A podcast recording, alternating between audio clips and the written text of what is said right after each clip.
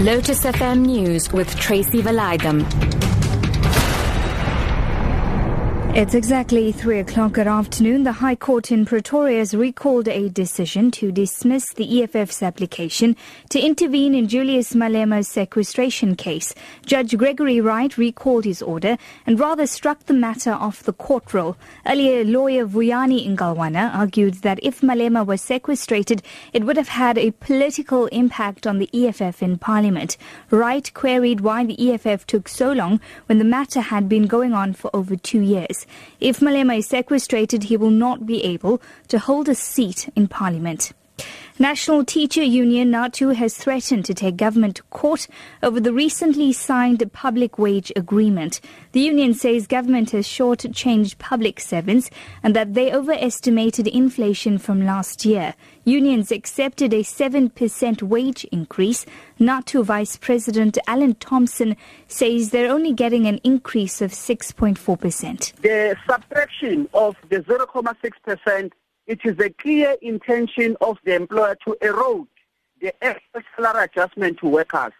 NATU has taken a decision to weigh all available avenues. We have already instructed our legal team to put together a document and try to check the possibility of nullifying the existing collective agreement.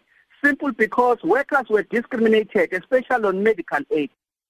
Comair has failed to stop SAA from receiving billions of rands in government guarantees.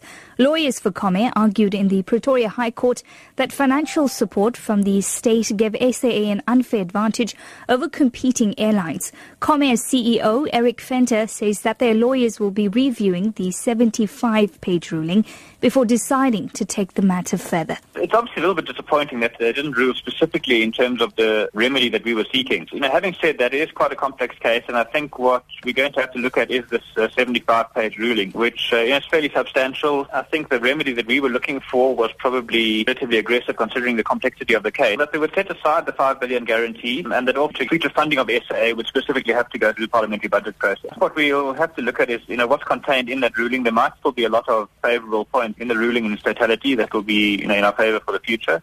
Chief Executive of Malaysia Airlines Christoph Mueller says the business is technically bankrupt. The airline is cutting its 20,000 strong workforce in an effort to restore its financial health.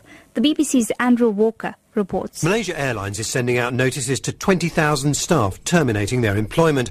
Two thirds of them will receive offers of new jobs.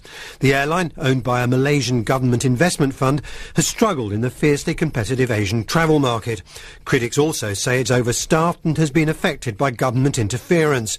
The airline's brand image was further damaged by the loss of two planes last year. Gauteng Education MEC Panyaza Lesufi says today's youth must be empowered to enable them to create jobs in future and not continue to be job seekers. Lesufi was speaking at the launch of Youth Month at the Hector Pieterson Memorial Site in Soweto. This year marks 39 years since the 16 June 1976 uprising in the township. Lesufi says the youth is at the center of plans for the future. The launch of the Youth Month represent a very important aspect here in Gauteng. We've just concluded the repositioning of Gauteng to ensure that Gauteng does not rely only on the gold that majority of our parents came here looking for. That we reposition the economy of Gauteng so that the young ones that are here becomes the new gold. The old gold that made us to be here, all of us, that gold is gone. The new gold is the young people that are here they are the ones that are going to create jobs.